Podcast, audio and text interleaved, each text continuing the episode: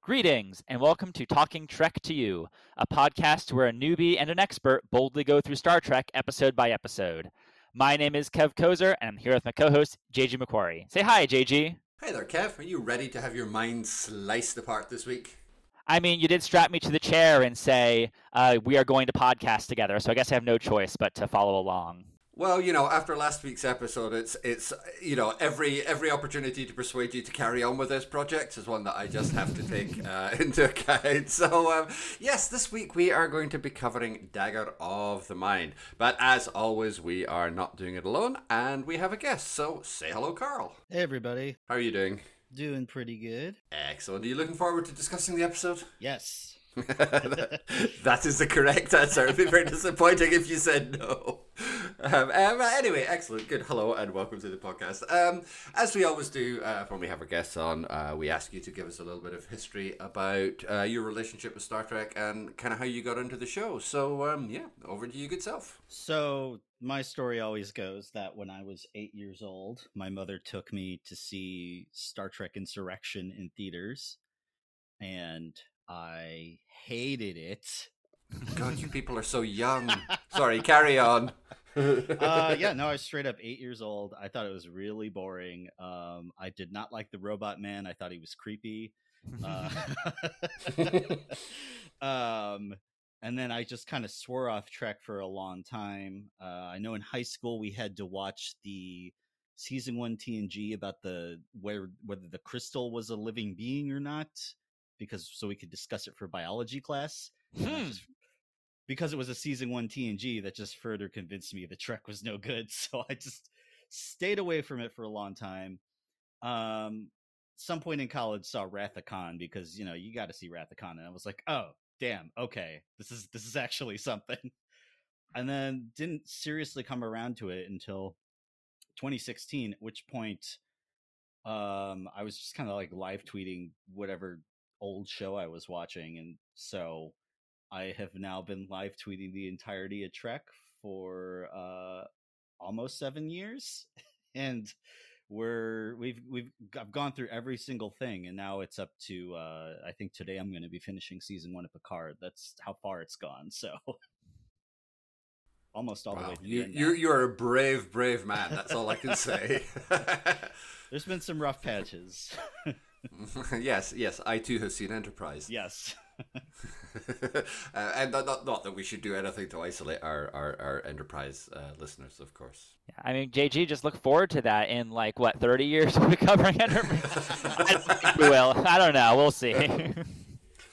Yes, well, uh, that's that's that's for the future. But let us return ourselves to the present and, and crack on with this particular episode. Kev, would you care to give us a summary? All right, Dagger of the Mind. Um, the Enterprise is doing a supply drop on a a prison colony, which is Kirk calls it first. Or no, it, it, there's some confusion because it's a rehabilitation clinic. Really, it's I mean some cool future ideas about future prisons and such. We'll get into that. Anyways, at a colony for criminals, and there a Dr. Van Gelder stows aboard and uh, uh, runs around the Enterprise trying to warn them about experiments being done on the surface. Kirk and psychologist Helen Noel go down to investigate, while Spock and McCoy question Van Gelder. Uh, Kirk and Helen meet uh, Dr. Tristan Adams, who has this machine that he says helps treat insanity. Uh, they investigate the machine further, and it turns out it like creates hypnotic suggestions in people. And then Adams, once they discover the secret, turns it on Kirk.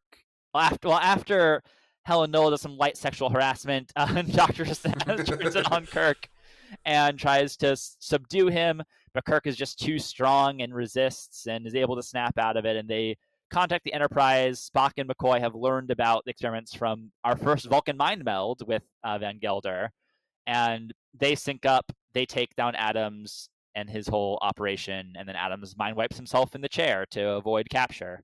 Excellent, thank you very much. Uh, so, yes, Dagger of the Mind. Now, after after having dealt with the um, the genuine horror of Miri, uh, last week, we, we get to come on something which is actually supposed to be horrific this week. So, um, yeah, Carl, let's uh, kick off with your good self. Uh, how did you find this one? Oh, I uh, just in terms of quality. Yeah. Oh, yeah. I mean, I thought it was a solid episode. It's uh, certainly not one of the greats, but like it's it holds up. Um, I had not seen it, you know, in a long time, and I did not remember it having quite a few uh, sidebar lines that were kind of interesting about penalization and carceral mindsets, that kind of thing. so um, that surprised me.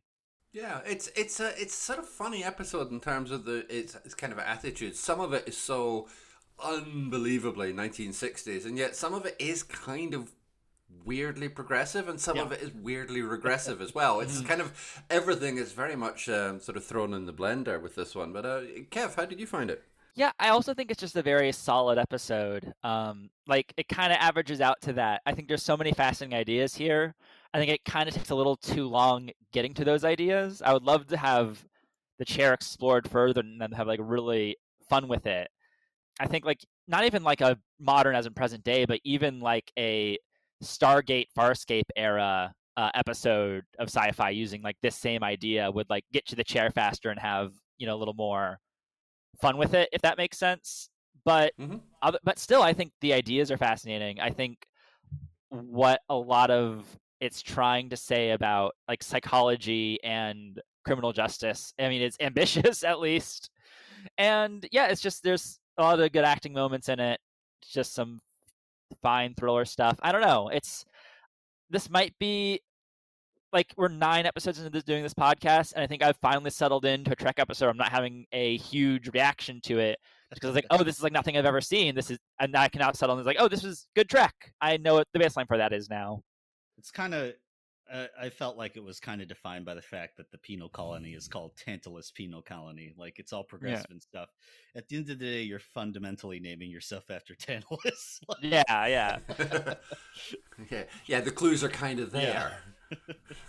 But I do think that um, I do think I I kind of have a sort of affection for this, which is slightly nostalgic, and I'm going to counter Carl's uh, story of seeing uh, Insurrection when you were just unspeakably young, and that just makes me feel terrible. Um, so I I had a friend uh, who had this on VHS tape back in the 1980s because I'm very old. Um, and it was one of those, you know, you got like two episodes uh, per cassette and this was one of them. And so I've probably seen this actually more than most episodes of Star Trek, and I just I don't quite know what it is, but it, it does kind of get under my skin a little bit in a way that I don't think is just sort of purely sort of nostalgic or like remembering sitting on a friend's living room floor drinking like orange squash and watching Star Trek. It's it's something about it that just slightly I don't know gets a little bit I yeah, like I said, under my skin, and I, I don't quite know where it is because, um, like Kev, you mentioned, like oh, you know, it's got things to say about the criminal justice system. I wonder what those things are because, um, I, I, funnily enough, I don't know that this has anything to say about the criminal justice system. I think it's about and set in the criminal justice Right. system, um, um, but a lot of that is then kind of subsumed into those kind of very sort of 1960s ideas of sort of like individuality and what it means to be the person that you are, and it sort of stops being about how we treat prisoners and it starts being about this kind of you know well are we just defined by our memories and who are we and it kind of it goes a little bit not existential that would be grossly overselling Right. it but it, it it has that kind of you know that that more psychological element i suppose and kind of moves Yeah, away from like the uh, initial kind of criminal justice stuff it like it, it poses questions and doesn't have answers and i don't Mhm. think a story is required to do the latter but it does kind of fall into this thing of just like it poses a lot of interesting questions and then it's like bad man does a very obviously bad thing and we have to stop him and that's about the end of it yeah right. Um. Yeah, I was. I guess what I mean by this criminal justice stuff, it's like you're right. It is very fully dropped by the end because of what you said, Carl. Sort of bad man Yeah. does a bad thing, and that sort of simplifies all the moral quandaries going on. But just I don't know. Maybe being before my parents' time, even really the '60s. I maybe I don't know how radical this truly is, but that we're even talking at the top of the episode about prison as a reform as opposed to like a penal system. And like kirk being like ah it's the i, I i'm blanking. I can't remember what century we're in in the show but you know it's 23rd. okay 23rd century. Yeah we don't punish criminals anymore. This is what we do. Um, we reform them. I can attest it was definitely a conversation in the uh, atmosphere because of stuff like the uh, 68 riots. Hmm. Um, I have old Playboy issues, which always have Oh. really fascinating articles buried in there. Uh, I know I've got an issue Well, from well covered. 66 or 67 that like actually is like a like it would play today as a modern ACAB article, like Hmm. about just like how much cops suck. Like, yeah, I mean, like there's yeah. there's like the discussions were out there. I guess it's just one of those things then where it's just like cyclical history. It's like we make Yeah. progress in some areas, but in some ways we just keep repeating and are still stuck in the same conversations. But uh, old Playboy magazine's really fascinating for exactly that sort of thing. They got like a open letter forum section, and you can read what the abortion debates were like in the '60s. It's not Mm. that different. oh no. well, I think one of the interesting things about the way that Kirk responds to um, the way that the penal colony is set up is interesting because he's really set out to be slightly reactionary. He has that line about, oh, well, you know, they're more like resorts now. Yeah, Um, and like I don't know, I, I can't speak for America, but like there's there's that's definitely a thing which exists in the UK. Is that oh you know prisoners are treated far too leniently, and you know they get away with murder, and they're not really being punished, and and uh, all this kind of stuff. And it's kind of interesting to hear Kirk being given that line about uh, yeah oh well you know the resorts, but then they kind of in setting him up with that slightly reactionary kind of uh, line, they then kind of go on and say, well, no, actually, they are genuinely trying to do something which helps the prisoners, and then it goes on again to be to become this kind of sort of more horrific thing, and and there's, there there is like a genuine through line as to the way the script wants the audience to react to what's being discussed. It does definitely fall away about halfway through the episode, but those early scenes um, where they are discussing, you know, like different approaches to to criminality, um, and is really interesting, really fascinating, and I think never ever picked up on again is like Kirk says, "Oh yeah, I've been to loads of them," and he it, there's no explanation. We don't know why Kirk's been to these penal colonies, but it's just it's a lovely little background detail that we get for him that that doesn't require like loads of exposition or anything. It's just it's just a thing that he has done. Whether it's when he was a lieutenant or whether you know something he did before, we don't know. And that's nice. It's such a lovely way of kind of fleshing out his character, but it also helps to reinforce the fact that he actually has an opinion which is based on experience Yeah. rather than you know received opinion or prejudice or anything else. McCoy's reply to the uh, resort line is also like a really good, perfect bones line. I was so good I wrote it down. He just goes, "A cage is a cage, Jim," and like that's it. yeah. I, I I mean I think we should talk about McCoy in this episode. He's like he's always really good, but I don't know. I just really had I just really enjoyed how he was pushing back on Kirk here. And uh we got a lot of great McCoy and Spock stuff when they were sort of on their own story.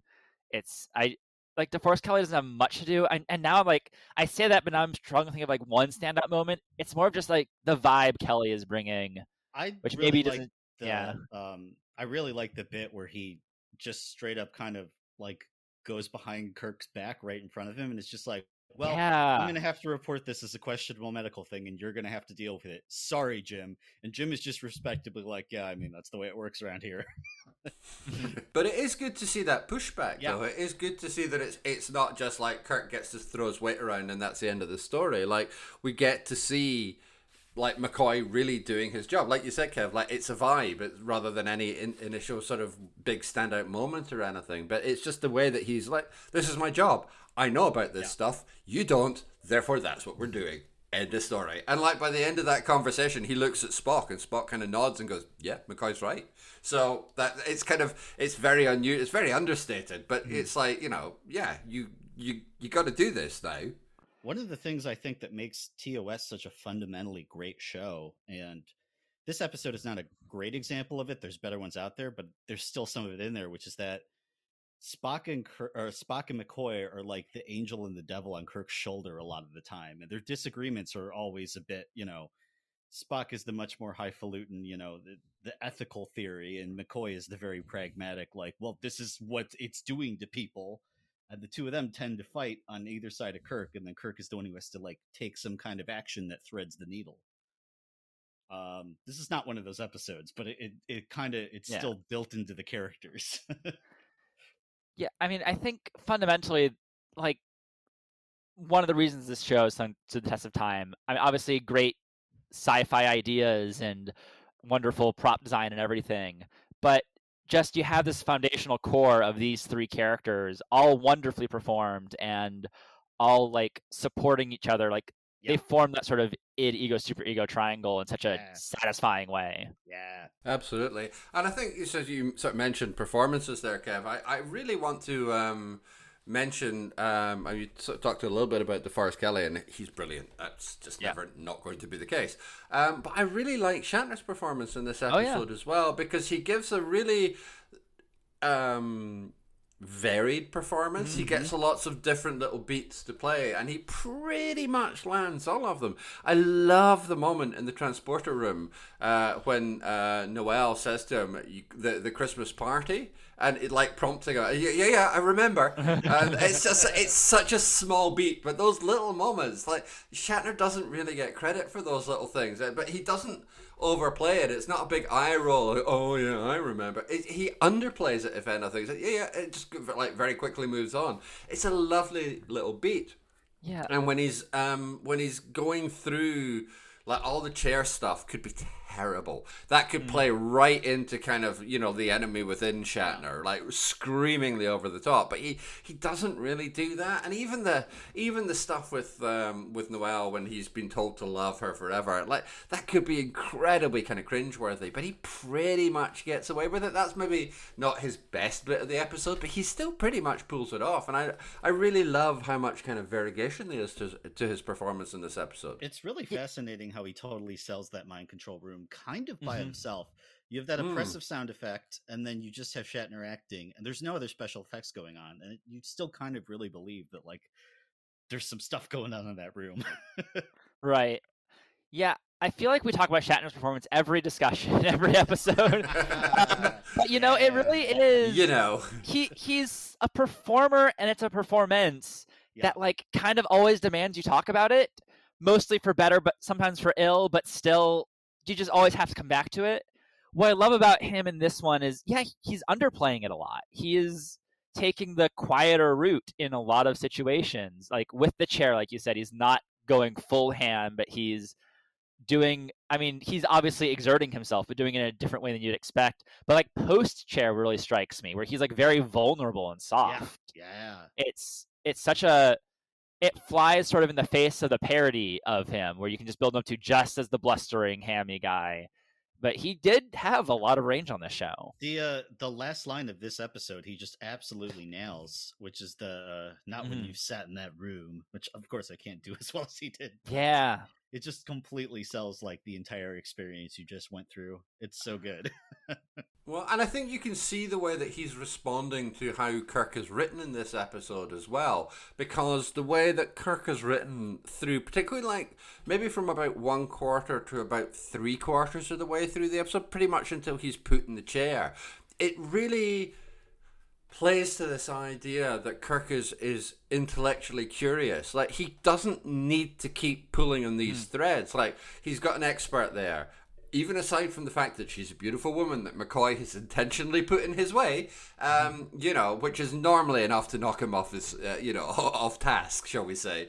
Um, she's recommending to him that everything is fine. The medical expert is recommending that everything is fine. Like he doesn't but there's something there. There's something inside Kirk. Whether it's the, the, the doubt that McCoy has seeded in his mind earlier on when he says something about it doesn't ring true or whatever, but there's a there's a kind of restless curiosity there. He won't stop until he's satisfied it and it keeps him digging and it keeps him digging until eventually Kirk kind of figures out what's going on. And I think you can see how the Shatner reacts to that and and and is able to pull in those kind of characterizations of of the way that you know Kirk isn't just a brash ladies man. He isn't just you know two fisted action hero. There's other stuff going on as well. He's also those things, but he's not only those things. And this is I think that's one of the reasons I really like this episode is because we do get to see that kind of much more uh, intellectually curious side of Kirk, which isn't written to all that often. I, uh, to go back to him and McCoy's relationship, I mean, I think that just speaks to how that just speaks to sort of the understated things that we were discussing, where McCoy seeds the doubt when Kirk is just fully on board with this, but when the doubt is seeded, he's going to follow it through, and that just speaks to sort of the trust they have with each other. And I mean, let, not in this episode as much, but like the trust uh, Kirk and Spock have with each other as well. It's just so such compelling elements to this whole show. And yeah, I I do like that, like you were saying, JG. That is Kirk unraveling the thread through his own persistence. It's really, um, I mean, yeah, it's it. You can uh, point holes on the face of it, sort of like, why is he getting in this dangerous chair and running this on himself? That's insane. But you know, as television, it's like compelling. It's great. And it's backed up by um, Leonard Nimoy's performance as well. Nimoy is really interesting in this episode. I mean, you mentioned, uh, I think, Kev, that you know it's our first Vulcan mind meld, um, which is a big deal in terms of uh, you know Star Trek lore. But it's it's also sort of fascinating to both watch what he's doing and also sort of watch the rest of it as well. Because I think one of the things about sort of exploring the series the way that we're doing it is that we have to be kind of conscious of the fact that if you were watching this in in, in the 1960s, you know, the Vulcan mind meld is is just such a pop culture kind of thing now. Like everyone knows what a mind meld is, even if you've never seen an episode of Star Trek. Um, and this is the first time, so that carries a bit of weight watching it the way that we're watching it with that kind of cultural knowledge. But I think watching it sort of contemporaneously you would really uh, there is it's it's well directed all that stuff and really well acted by Nimoy. He does a really great job of kind of like pulling out the strangeness and the the sheer oddity and all the uh, even the, like the preamble with with McCoy about how personal it is and that he's never done it in a human before and all that kind of stuff. It has a real it's discombobulating it's disconcerting in a way that kind of still works even with kind of all that kind of sort of cultural knowledge that we have from from our perspective. But but mccoy's slight doubts aren't, aren't the kind of again it's not the overplayed oh green blooded this that and the other. Like he's genuinely concerned he's genuinely doesn't really understand what's going to happen and and the episode leans into that doubt. But elsewhere Nimoy is like like especially when he gets down to the planet, like he's angry when he pulls like the lock off a box. He's very obviously amused when he finds Kirk, you know, in a clinch with Noel. Um, all this kind of stuff. It, you know, it's just it's a it's a an unlike an improbably broad performance that he's given, and yet he still has this way of capturing it as Olive Spock. And it's really great at the top of the episode. He said, Oh, we've eliminated emotion, and so there's no emotion, there's no reason for violence. And then spends the rest of the episode being incredibly emotional. Oh, yeah. That's the um, great Spock, uh, the great Spock. What is the word I'm looking for? Uh, contradiction? Conundrum, not conundrum. Contradiction. It's a beautiful contradiction in that character. yeah, absolutely. Yeah. Um, I want to talk about the mind meld moment a little more. I think it's very fascinating. Uh, first, I want to get into this fun trivia that I read, which I don't think is very properly sourced, so I guess take a grain of salt. But it was originally going to be just straight up hypnosis, which 60s and 70s shows just love doing. Like, oh, this character just hypnotizes a person. I mean, like the Master in Doctor Who comes to mind instantly of that sort of thing. But then the reasons why it's it's a very funny combination of reasons where both how they realize well that's not how hypnosis actually works that's not how it can really be depicted and also we're afraid of hypnotizing the viewers at home which that's such a 1960s concern isn't no, it it's it's like it's like the kind of this episode the show in itself in a nutshell where it's just like thinking ahead and also being stuck in the past at the same time. But anyways, so they invent the sort of sci-fi explanation instead, and they do such a good job hyping it up too. Like Spock, like being very reluctant to use it, saying it's an ancient tradition he hasn't used on humans. Like it gives, like the hypnosis method, it's just, I guess, a Spock holds a watch in front of his eyes, and they get the info they need. It, it's so much more interesting to have this sort of science fiction thing with like lore and history attached to it. Lore and history that has never been discussed before, obviously, because this is it's being invented for this in this A moment. minor- and yeah, yeah a minor thing i found really interesting that i cannot recall ever coming up again is that spock says that the putting your fingers on the face is so you can do something involving pressure changes in the nerves and blood vessels and like i don't think they've ever said you know they've ever brought that up again anytime anyone does a mind meld is just kind of like a fascinating bit of like realistic like there's a basis to doing this Yeah. Another, I mean, another questionably sourced, but hopefully it's accurate thing is that um, Spock was originally going to place his hands on the stomach. Uh, I don't know what changed that, but the the face is just a great. Obviously, they have that explanation you, you said, Carl, that they Yeah. just wrote in there to put it in there. But it's just such a great visual choice that I'm glad it's not just the stomach. It's, uh, I mean, it's iconic. Truly, it is. The, uh, very funny bit of history repeating itself. The same thing almost happened on DS9. The um, when you get to DS9, the Bajoran priests can read somebody's pagh, which I'm not going to bother explaining, but they do it by feeling your earlobes, and it was Hmm. originally going to be by massaging people's feet. Oh no. After after they filmed that in the pilot episode, they were like, you know what, we got to change this, and they were made the good call. yeah. Yeah, Quentin Tarantino was getting too interested, so. Uh... To the same yeah, no, I, I mean, oh god, yeah, I'm so glad they didn't go with the stomach. 'cause, yeah, I sense that you're hungry. Um, yeah, that's. I think we were all spared something there, but like that again, it's such a. 60s thing like like you know it like the pressure like like it's acupuncture or something or kind of some something which would be kind of entering the cultural zeitgeist around the mid 60s but which doesn't really have much of a broader understanding. But again I think that's one of the reasons that the show is so compelling because it does filter these concerns. Like you said Kev with the hypnosis. It was something that was around.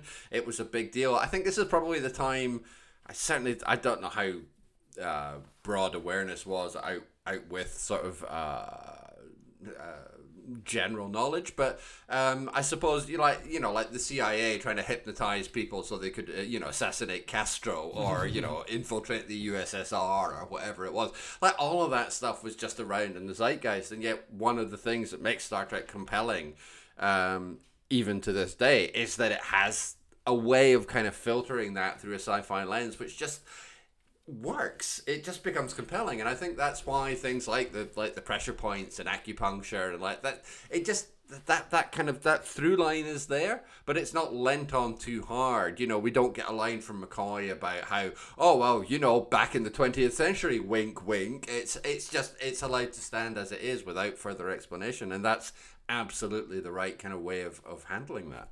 I mean, yeah, I think I fully agree. I think that's kind of what's made hypnosis as a concept age badly in fiction, and yeah, I I just love how Trek is willing to go the extra mile and make these sort of modern, more in universe sort of solutions sometimes, and sometimes not. But when they do, it it's the stuff that stands the test of time. Well, absolutely. And this is something that we've not really mentioned before, but it, it's one thing I love about Star Trek, and I kind of generally love about sort of Silver Age sci fi. Now, if you want to say that I'm wrong in this, then please f- feel free to get stuck in.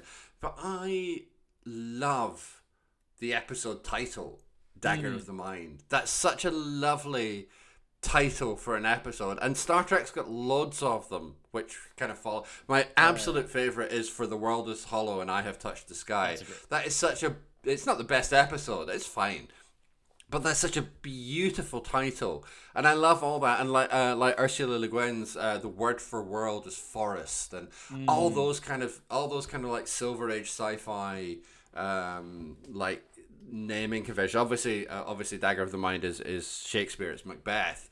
Um, but I love that way. We're, going to get to Conscience of the King in a couple of episodes as well, which is another lovely episode title. So I just it's it I there's no elegant way of shoehorning this into any episode discussion, so I'm just sticking it in here. But I just I, I love that I love that kind of slightly literate but not not too pretentious kind of way of, of sort of naming episodes Yeah. and stuff. I think it's an absolute delight and it's it's another reason that I just adore this show. I mean, the there is a literate quality to this episode as a whole, though. We have, as mentioned, the colony is named Tantalus, which is a Greek myth about someone in the underworld who can't reach food or can't drink water. Um, that's like always just out of reach. uh, Yeah, The therapist running around was named Lethe. yeah, a very funny, terrible name for a therapist. uh, yeah, because that's the river of forgetfulness, right? yeah, yeah, Yeah. yeah. I mean, that name for a therapist, great name, I guess, for someone brainwashed. If that's your little clue Yeah. there. Uh, but yeah, I think that's almost, I guess, the pressure that a lot of these works were under for decades, which is we have to seem literate so we're not dismissed. Yeah. Like, look at us referencing Macbeth. That means we're worth paying attention to and not just uh, like Saturday afternoon cheapo stuff. Absolutely, and and sort of harking back to our our previous podcast, um, that was very very true the UK as well. A lot of uh, very early sci-fi. Uh, that was produced by the BBC were just straight up literary adaptations of things like uh, H.G. Wells and Jules Verne, and it was because it lent it that sheen of credibility. It was that idea that if well, if you're doing literature, it's not silly, and by that point, you know things like yeah, Verne, Wells, uh, you know Jekyll and Hyde, all that kind of stuff. It was established as you know being worthwhile and and I think that's maybe a little less true in American TV because American TV comes from uh, we've talked about it before in the podcast, but it comes from very different roots uh, from from sort of British sci-fi. Um, but there's still yeah having that kind of literary credibility, that sheen of, of respectability makes a big difference, and it, it definitely is something which which helps to draw people in. And uh, you know, it's it's well known. You know, Gene Roddenberry was sourcing like proper writers, not just TV writers, not just sci-fi writers, not just Western writers, but like people who had real kind of cachet within uh, within the kind of literary community to, to, to try and come right for, for, for his show. Yeah, I think the writer of this episode, I think, is more of a journeyman TV writer. What's the name Yes. again? S- Shimon Esbar Win- David something? Esbar David's the pen name of Shimon Winchelberg. Wincelberg. I don't know why I took a pen name for his Trek, but um, yeah, he's like. I mean, I just look at his television resume. And it's like Western after Western after Western. but um, but he also got some a lot of Lost in Space, uh, some uh, co- an episode of Combat. So like not just westerns, but yeah, that's I guess that's just what was popular then. Um, but yeah, he's I I don't know if he's like will ever be a name that goes down in history. Maybe outside of like because he wrote some episodes of Star Trek. But I it's- think it's unlikely. yeah, it's still just you can tell there's like an effort being paid to this is not just a paycheck. I am going to like try to flex ideas in here, and that's I mean appreciated. I guess if the if we're stalling right now, uh, do we want to talk about Helen Noel because that's a very significant character in this, and it I suppose, uh, yeah, we have to, right? kind of have to. Um, yeah, I, it is interesting how they have to sort of write around the 60s of it all, where it's not clear at first if they hooked up or not. And then I think it's established later that I guess they didn't and just like flirted really hard at that party and she wishes they did. But yeah. yeah, I mean, well, there's the sixes of it. Well, that's like kind of silly to have a woman sort of fawning over Kirk like that. But then also just like obviously trying to create a sexual chemistry and connection there without being able to straight up mention Yeah. it. also that like uh having a woman be the instigator and being the one who was like i kind of wanted this to happen was Yeah. somewhat progressive for the time it's in that gene roddenberry hugh hefner sort of sex positive Yeah. Uh, Well, trying I, I'm more trying to- sort of than sex positive. I suspect. Yeah. sex positive but like just trying to skip over the second wave of feminism and get straight to the third right. I mean, yeah, it, it doesn't exactly hold to a progressive lens, but you can see the sort of shadow, like like you said, where it sort of gets to the third wave in a little bit. You can sort of see the shadow of um yeah i mean it's a woman who knows what she wants and like it's what she's doing is a bad thing but it's we're trying to hypnotize him into thinking they hooked up but, um it's it's fun yeah i mean we're laughing about it like it's Yeah. it's a far cry from like what they do to poor rand you know what i mean Yeah. Oh, if we're God. gonna have like 60 sexism in star trek i'd rather it be like in a fun soapy kind of way like this than plenty of other examples Yeah. Well, and I think Marianna Hill does a good job as Noel as well. She actually manages to give her a bit of personality, which helps a Yeah. lot. Honestly, I mean, I mean, we've we've talked about Grace Lee Whitney before in the show, and and you know we, we love her performance, but her character is always underwritten. I think I think um, Lieutenant Noel gets more kind of character development in the sort of 25 minutes of screen time that she has here than Rand probably got across her entire run, which which also says something as well. But I also like the fact that um, again, it's you can just feel the tension of of the character being pulled in different directions. Like when they're in that elevator that suddenly you know drops down after they've beamed to the planet. Like she kind of goes woo and jumps into Kirk's arms because the Oh. elevator is going terribly fast. I thought it Uh, was. but like sorry, I thought it was the other way around. I thought he was the one jumping to her. Was I not paying attention, or Me- it's maybe I think mutual? It's, I think it's uh, maybe mutual is the most generous interpretation. But like later on, she she gets to like Right. you know she's a, she's attacked uh, when she's at the power lines, um, but she gets to save the day. Like she brings the shield down, and like even when she's been attacked, she gets to get uh she gets to kick that guy who eventually dies in the on the wires or whatever. And she's not just this like passive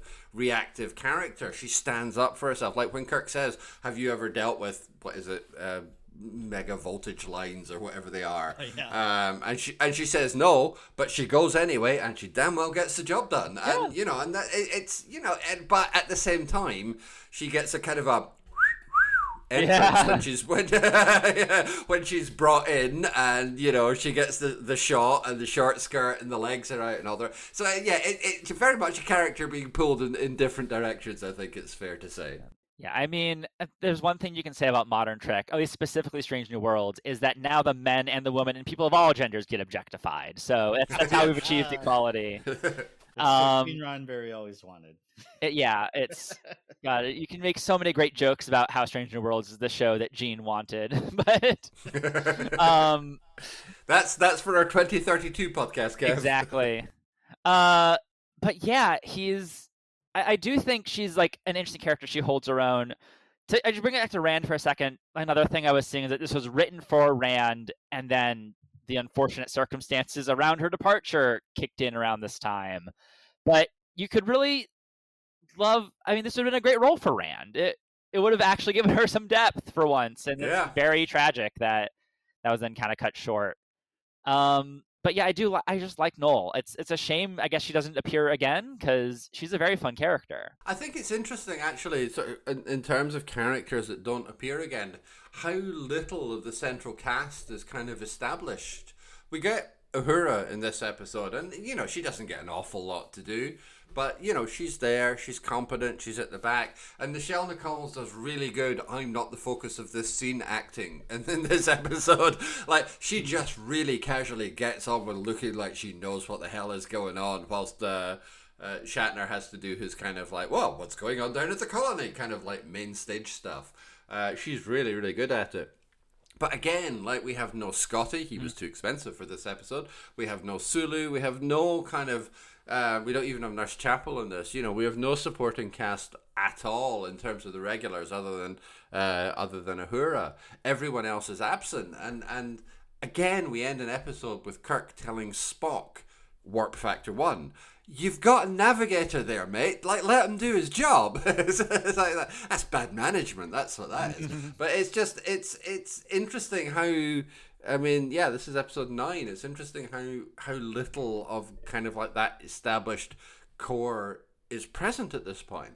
Yeah, I mean, I guess it's just it'll happen through time. You know more than me, but it's just fascinating. Um, a couple weeks before we recorded, Carl, you you were there. We saw Wrath of Khan in theaters together as part of that uh, Fathom- event, and of course, by the movies comes out, like it's like a cast of seven or so. It's uh everyone is so iconic and getting big moments, and obviously the focus is Kirk first, Spock and McCoy second, and then everyone else. But still, like the idea that there are episodes without your Sulu and Scotty, and that Chekov doesn't even come in for a whole season is just it's it's kind of crazy how this cast is slowly getting built up, built up by this point.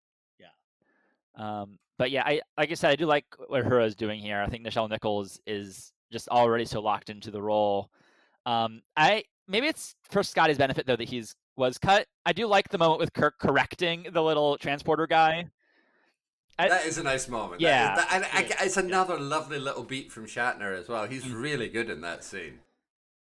Yeah, it's uh, yeah, it's just really fantastic. Um, I think that is just another thing that this show does well. That maybe it would always be again successful with just the sci-fi ideas and uh, production design and all, but just the little moments that the writing gives to the characters and then the actors deliver, I think, is what really elevates this. It's the moments like that that make this show really worth watching and discussing. That sounds like a perfect wrap up moment, but there's one thing we haven't discussed, and I feel that we would be remiss yeah. if we glossed over.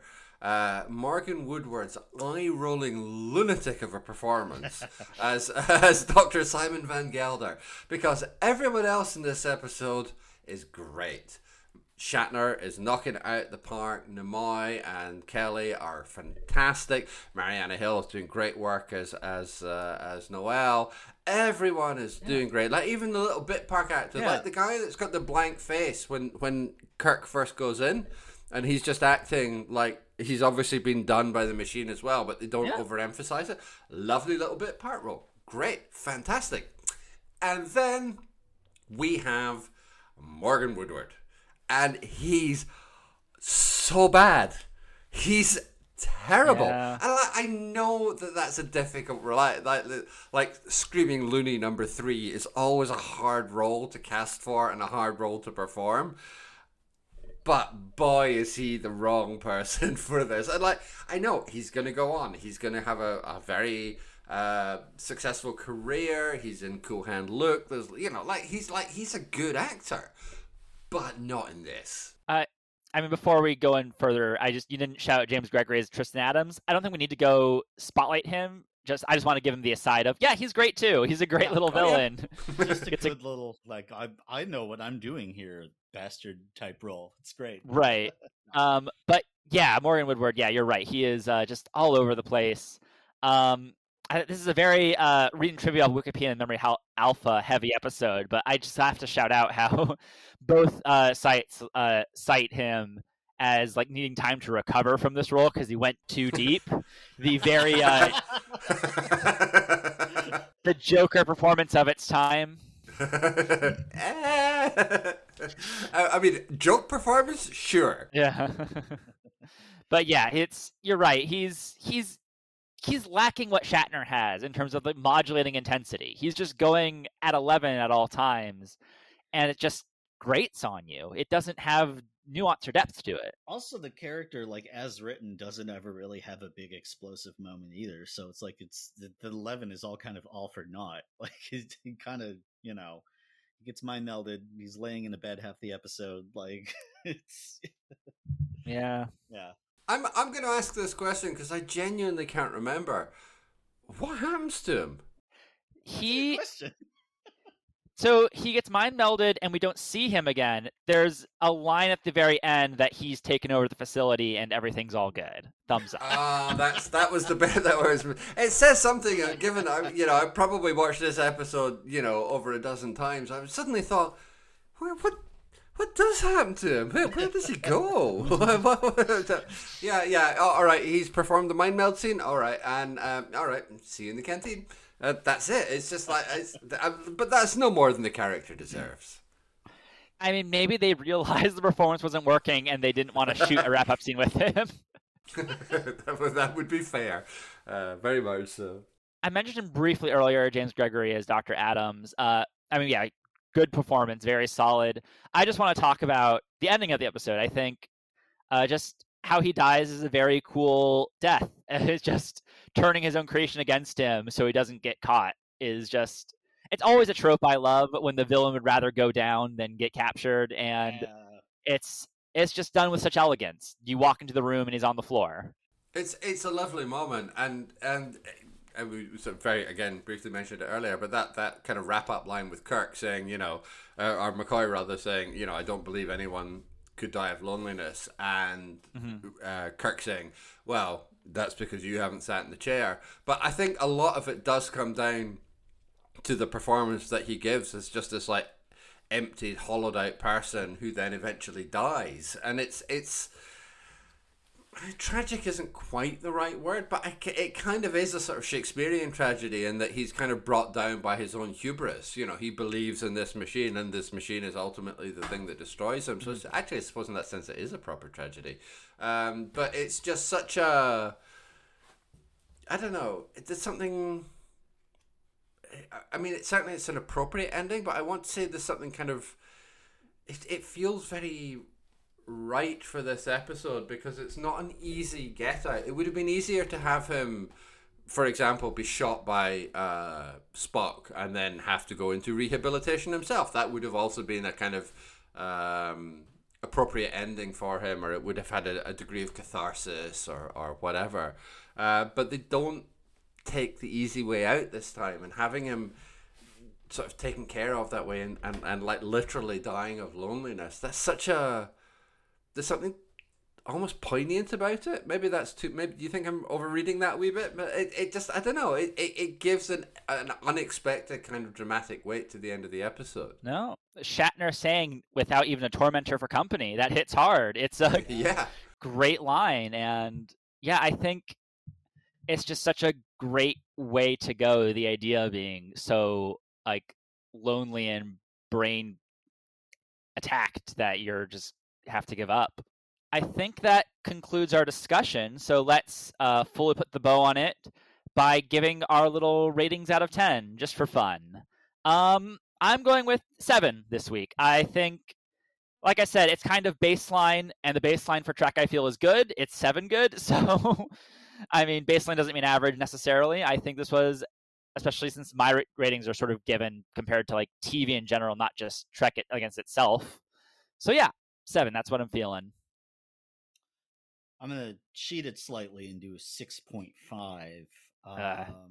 I I- it's I I like uh you know I I think this is a fine one, and then there's some Mm. interesting good stuff going into it. Um, and I'm tempted to give it a seven also just because I was swayed by all the old school, which I really miss, just the like bright colors and Mm. the the set the set design. Um, so I was really pulled in by a lot of that, but it's like you know in relation to other TOS episodes and TOS episodes from this season alone, even it's kind of a six point five. So yeah, that's where I land. I'm going to cheat slightly as well, but I'm going to go in the other direction. I'm going to give it a seven and a half. Um, I I don't know. I just I I find myself really liking it. I think one more draft could have really knocked this one out of the park. It it needs a way to tie the uh, the stuff about the criminal justice system at the beginning together with the stuff about uh, sort of identity and, and who we are, capital letters, at the end. It doesn't really get there, and, and that's a shame.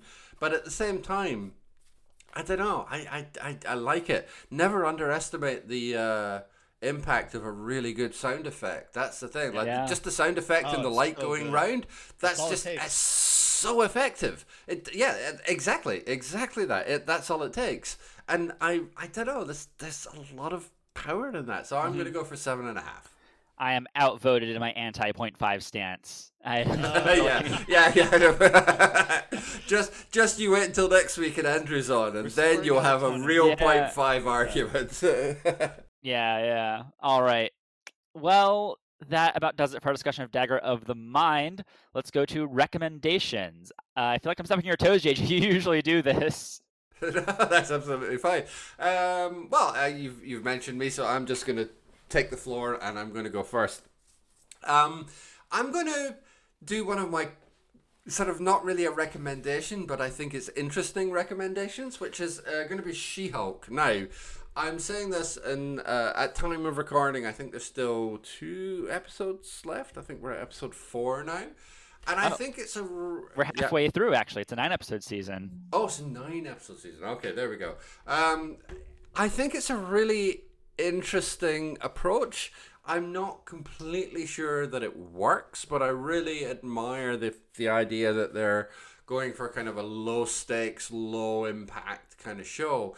What I think works about it is beyond question uh, Tatiana Maslany, who's just brilliant. I adore from Black Beyond All Reason. It's such a brilliant show. She's such a good actor. I love her. And so that is a major, major, major plus point.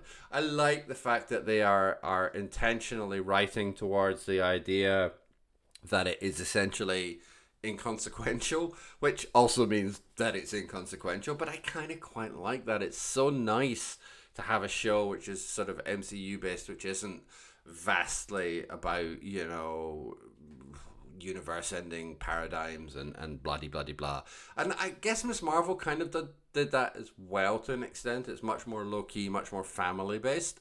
But I really enjoy the idea that uh, She Hulk is trying to be more uh, casual about the way that it's mainstream. And I just wish that they had made it a sitcom. I think that's the, there's a weird tension between it and the MCU and between it and what I think it's actually trying to be. And what I actually think it's trying to be is like Friends or Frasier or News Radio or one of those kind of like mid to late 90s kind of sitcoms and if we had like 26 episode of Tatiana Maslany just basically bumming around trying to find a suit that fits her and and dealing with copyright law like I'd be so down for that but I think there's a problem with the hangout vibe of the show.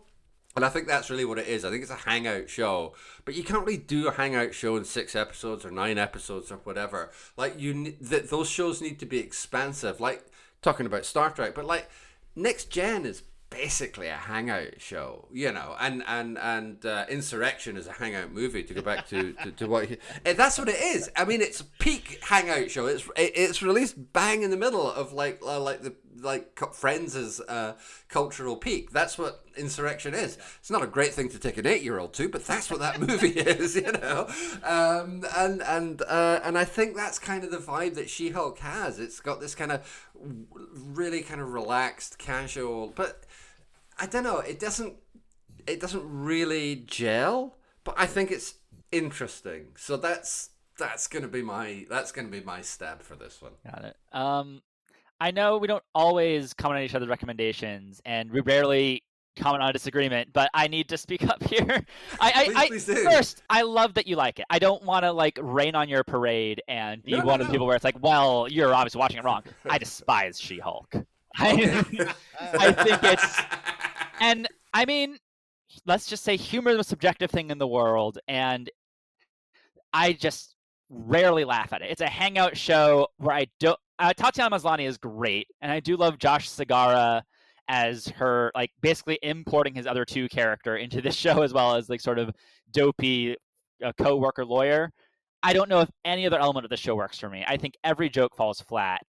Um, I like it when Benedict Wong is around, I guess, and Tim Roth also has a fun vibe. Like some of the guest stars have been fun, but they don't really have jokes to deliver beyond just existing. I think every fourth wall break is eye rolling to the extreme. I just But that's part of She-Hulk. She-Hulk does that, in the, She- like, like, like, like, like, the comic Yeah. breaks the fourth wall as well. Well, That- yeah. That's literally part of the DNA I- of the show. I I, get it if it's not your thing, but that is part of what the show is. let me clarify. I like breaking the fourth wall in a lot of situations. I love Fleabag, for example. I think does it beautifully.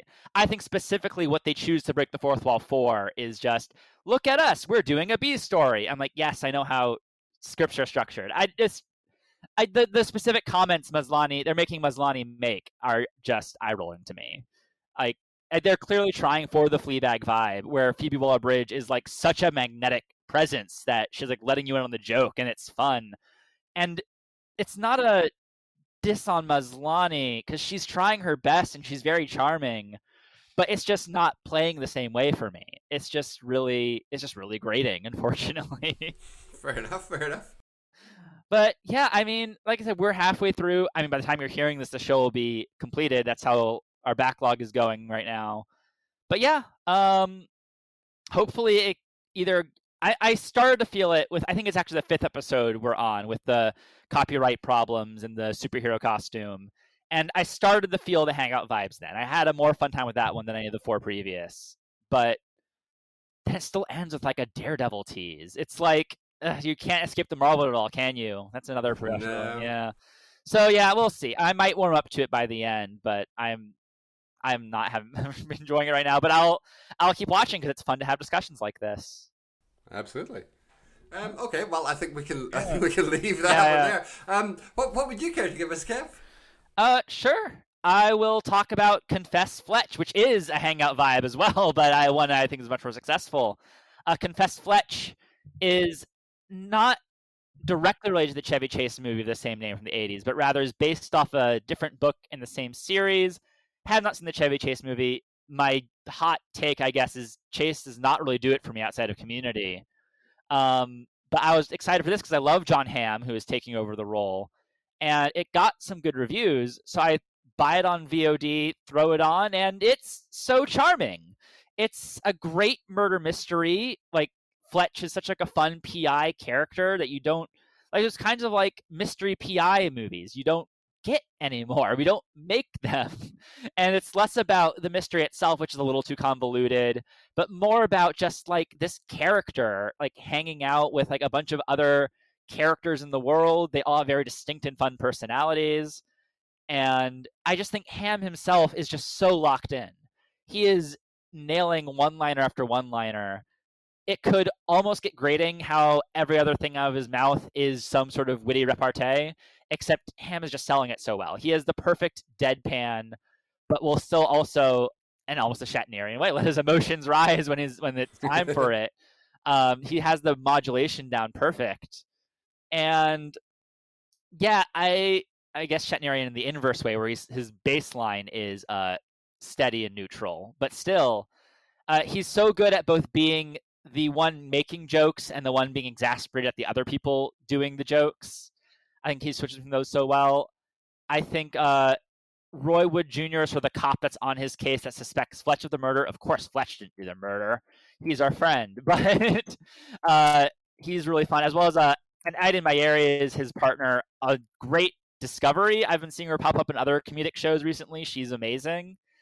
Uh, you've got Annie Mumolo as uh, one of the witnesses, Kyle MacLachlan as another. Uh, I don't recognize many of the other people, sort of the suspects of the case, but they're all very fun personalities, just bouncing off Hamm. And then uh, John Slattery has like a couple scenes, like re- doing a little Mad Men reunion, and he's very fun. So yeah, it's just I don't know. I can't say ah slam dunk home run, one of the best movies of the year, but it's just so fun, and we don't get movies like this anymore. It it makes me so nostalgic for the, I mean, like the Fletches of old, the, the Thin Mans if you want to go even older, but just any kind of like, or just like a mid-budget, like fun vibe movie in general. It's directed by Greg Mo- Mottola, the super bad guy, who has had kind of a rocky career since Superbad. I would say this is clears the bar of his second best film easily, but it's it's got he knows that mo- he's that mood very well, and yeah, I just have nothing but praise for it. I just think it's you'll just pop it on, and you'll remember some great lines from it. You'll remember some great moments. It might not stick with you forever, but you know, show it some support. I wish we had cables to show up on TNT like every Sunday afternoon. You know, it's it's the it's the kind of thing you want to recapture in that sense. Well, you know, th- th- there is a certain thing to be said for like movies they don't make anymore, and like anything which isn't either like a temple blockbuster or a quirky indie fest from the absolute arse end of uh, pretension. Like, like there's so much space within that, and it's lovely to hear that there's a, a good film which is uh, able to occupy that. And, you know, Yeah. like it's just entertaining is not an insult. That's a, such a great thing for a movie to be able to do. Yeah. Um, I just wanted to quickly point out that it's probably out of theater. I'm definitely of theaters by the time you're listening to this, but we'll it's pro- ho- yeah definitely still on VOD and should be on Showtime for streaming. I believe they had some sort of exclusive agreement there, uh, so you can if you have Showtime, watch it, give it that metric, rent it. I just watch it, please. It's I want them to make more of them basically, and it's a very selfish ask, but I would love more of these movies. Nothing wrong with being selfish when it comes to recommendations. Um, and yeah, um, Carl, what would you care to recommend? Uh, I was going to throw out because the villainous Dr. Adams from this episode is a villainous senator in it, and also because at the time of this recording, uh, Henry Silva had just passed away the day before. Uh, the Manchurian Candidate, which uh, I have not actually seen in a good while, but it's one Mhm. of those that just sticks in your craws. Like, man, that's a great movie. Mhm. yeah.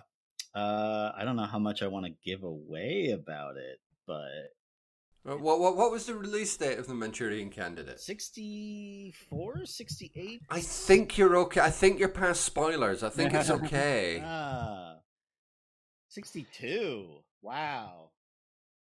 So he was in Yeah. this. That's kind of wild. That was before the Star Trek episode even aired. He was in that. yeah, I guess going from Um, like movie second string. I I thought there was more of a division between movie and film back then, or movies and t- television back then. But I guess Yeah. good on him for coming down to Star Trek. Um. Anyway, if if you have not seen this movie and you want to be sold on it, uh, four words: Angela Lansbury is evil. That's Yeah, There you go. just a, such a good performance from her. And yeah, it's I think I mean to hop on recommendation. I think it is like trippier and more out Yeah. there than I think you'd give a movie from the '60s credit for. It's I think it's very bold. It's very fun. the Frankenheimer juice of just like some pure weirdness. Uh, hmm also tack on seconds for if you like Manchurian Candidate. Seconds is even weirder. I'm just I'm just going to uh, second or is it third now? Um, the the Angela Lansbury like like if all you know her from is is Murder She Wrote or whatever, like she is so good. She is so good in that movie, and you just like you you you become accustomed, like Shatner, you know, I suppose in a way, you become accustomed to people giving a particular kind of performance, and then when you see them do something else and it's good, it's like, wow, where did that come from? And that's kind of Angela Lansbury in the Man- Yeah. in Manchurian Candidate. She's just breathtaking. All right, I think that wraps up this episode. Uh, so Carl, what would you like to plug? Uh, I'll just plug my Twitter, Carl at Carl in space. Uh, from there, you can also reach the Patreon for the thing I'm writing, which is called Solemn Frontier. Uh, it's very hard to summarize, but there's a log line right there on the pinned Twitter post, so I'll just leave it at that. All right, fantastic.